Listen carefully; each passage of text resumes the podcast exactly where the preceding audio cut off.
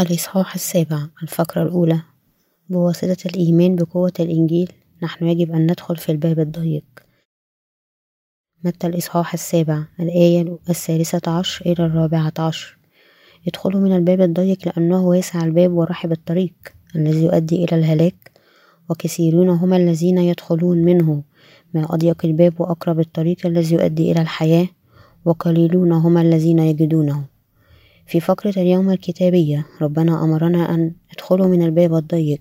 ما هو؟ إذا الباب الضيق الذي غبرنا أن ندخل منه. وماذا يقصد بالباب الواسع.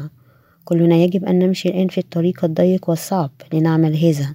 نحن يجب أن نثق بكلمة إنجيل الماء والروح بشكل أكثر تحمسا ونحن يجب أن نمشي فقط بواسطة إيماننا في كلمة الله. أكيد نحن يمكن أن نترك الطريق الضيق ونتحول إلى الواسع. لكن نحن لا يجب أن نعمل هذا لأن الرب أخبرنا أن نمشي في الطريق الضيق والصعب. هناك العديد في هذا العالم الذين لا يحبوا أن يدخلوا في الباب الضيق ويسيرون خلال الطريق الصعب لأن الطريق يظهر ضيقا جدا وخطرا لهم وفقط البضع يجدونه وهم مانعون أن يسيروا فيه. وهم حتى اعتقدوا أن أي واحد الذي هو على هذا الطريق يمكن فقط أن يكون أحمق. إنه في الطريق الضيق توجد الحكمة التي تقود للحياة. أولئك الذين على هذا الطريق يجدون الحياة الحكيمة بوضوح. لذا مثل هؤلاء الناس لا يترددوا أن يصعدوا على هذا الطريق مع أنهم يحتمل أن يكونوا فقط قلة بينما إنه حقيقي أن هناك العديد في هذا العالم لا يحب الطريق الضيق. هذه ليست الحالة لكل شخص ولو أن عددهم يحتمل أن يكون صغيرا هناك في الحقيقة الناس الذين يبحثون عن الطريق الضيق ويمشون سعداء. إن الطريق الضيق هو طريق الحق الطريق إلى الحياة الأبدية. أناس غير معدودين في هذا العالم يصرحون أنهم يثقوا بيسوع ولكن العديد منهم يمشون في الحقيقة في الطريق الواسع من فشلهم أن يدركوا ويؤمنوا أن يسوع أخذ عليه أسامي العالم بواسطة معموديته من يوحنا المعمدان.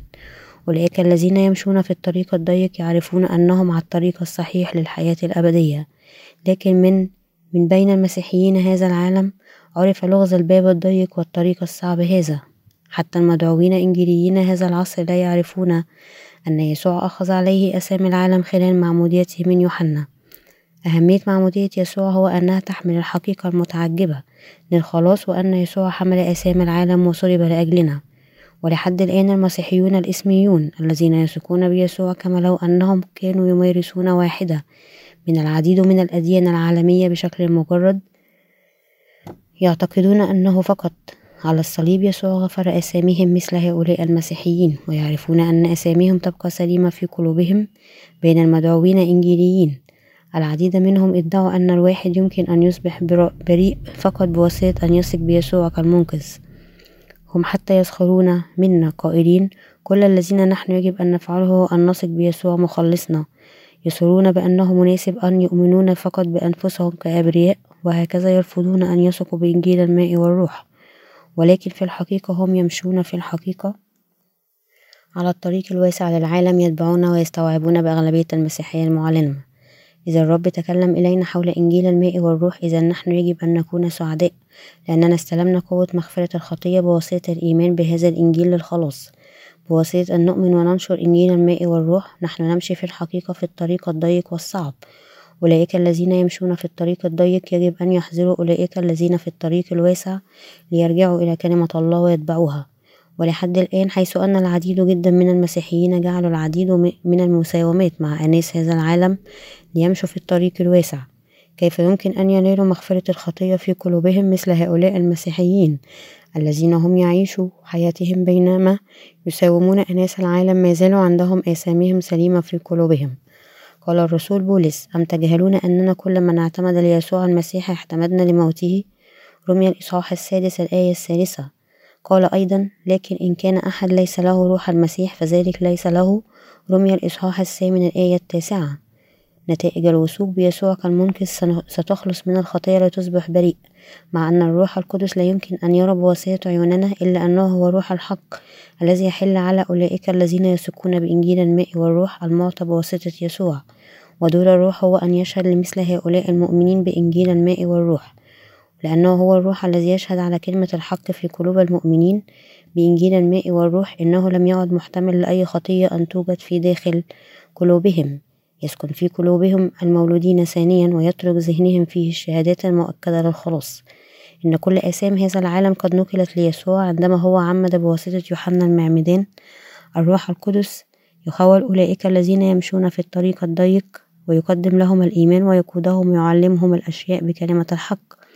بواسطة أن يذكرنا بكلمة إنجيل الماء والروح الذي قد طهر آثامنا. الروح القدس يقوي أرواحنا وعقولنا وأجسامنا ويشهد باختصار أن يسوع عمد لنا ومات على الصليب. أولئك الذين يثقون ويتبعون إنجيل الحق هم الذين يسيرون على الطريق الضيق.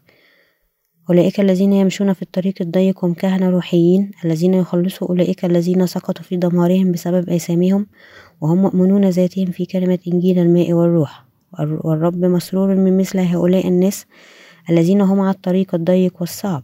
بغض النظر كم صعب هذا الطريق ولأنه هو الطريق الذي يخلص الآخرين من أثامهم نحن يجب أن نستمر في هذا الطريق ويجب أن نخدم الإنجيل للنهار والليل لنخلص كل أولئك الذين الآن لم ينالوا مغفرة آثامهم أولئك الذين ما زالوا في الطريق الواسع يجب أن ينقادوا بواسطتنا لكي يدخلوا في الباب الضيق مثل هؤلاء الناس الذين يمشون في الطريق الواسع.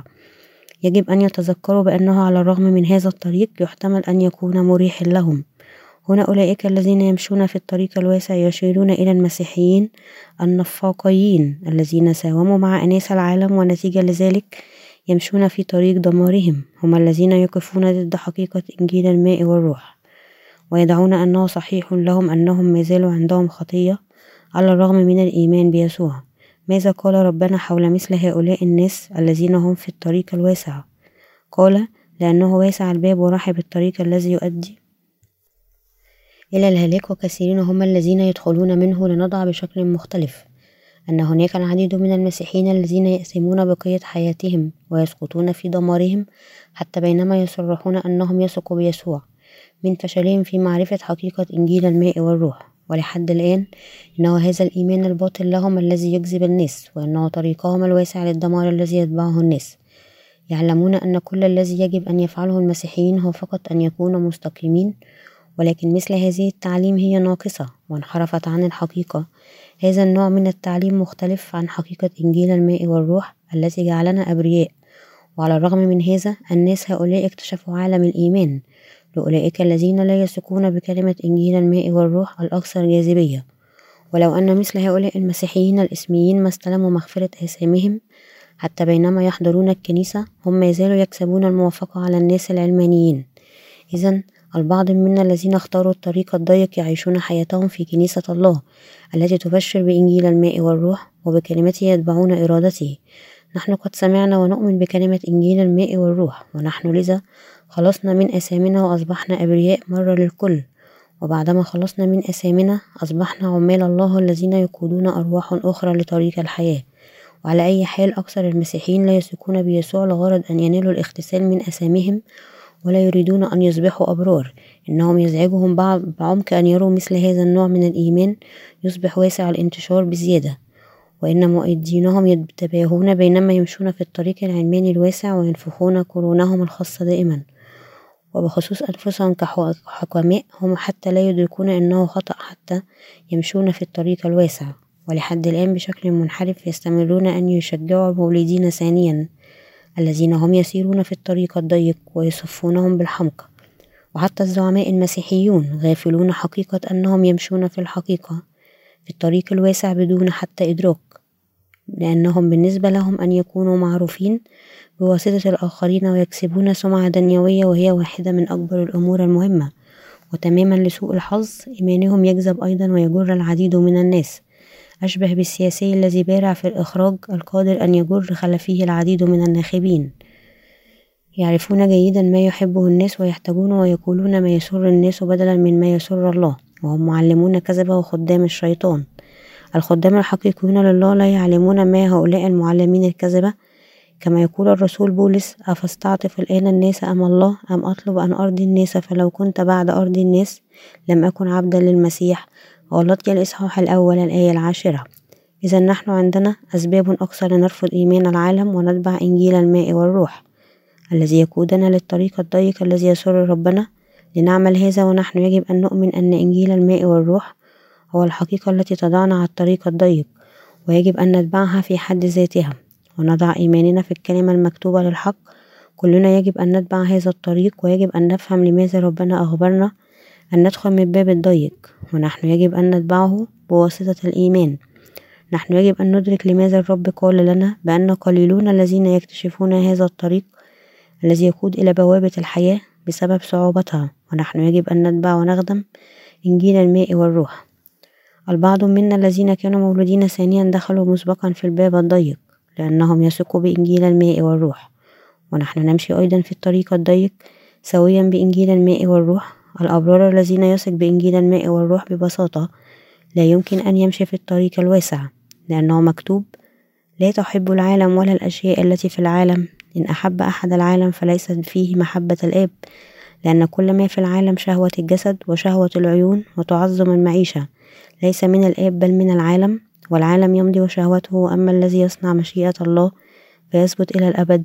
يوحنا الأولى الإصحاح الثاني الآية الخامسة عشر إلى السابعة عشر. أقدم كل شكري إلى ربنا الذي قد وضعنا في الطريق الضيق.